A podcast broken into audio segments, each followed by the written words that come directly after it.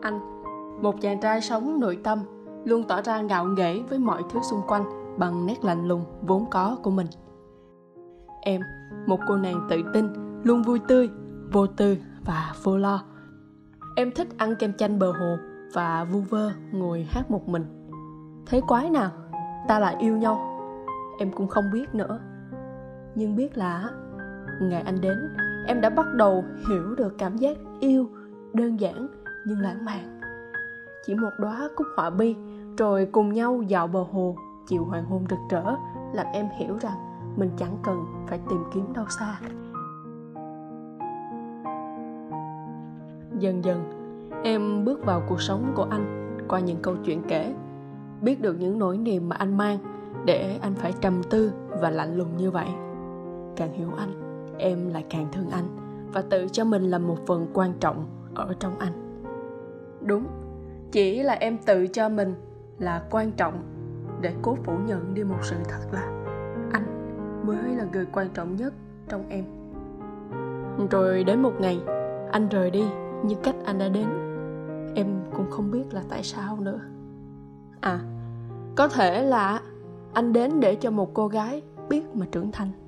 Anh gieo cho cô ta một giấc mộng đẹp rồi rời đi để cô ấy tự mình xoay sở trong một bức tranh mà hai người đã từng tưởng tượng cùng nhau.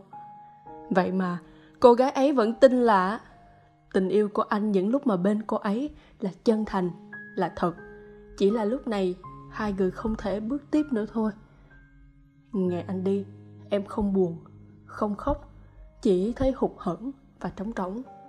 Phải công nhận là em không muốn mất thời gian cho việc phải tự lau khô nước mắt của chính mình vì bây giờ, em đang bận lắm, bận sắp xếp lại cuộc sống của mình. Khi mà anh đã đảo lộn tất cả. Anh biết không? Em không còn là một cô gái vô tư, vô lo và vô nghĩ nữa.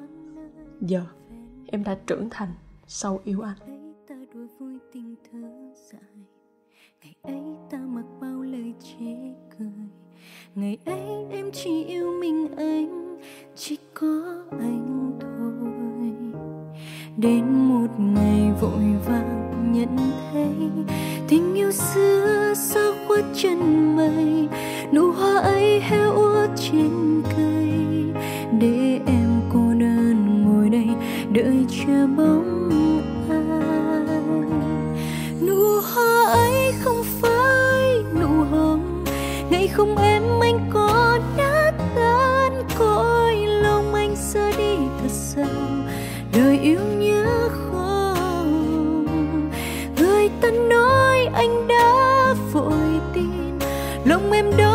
cho nhanh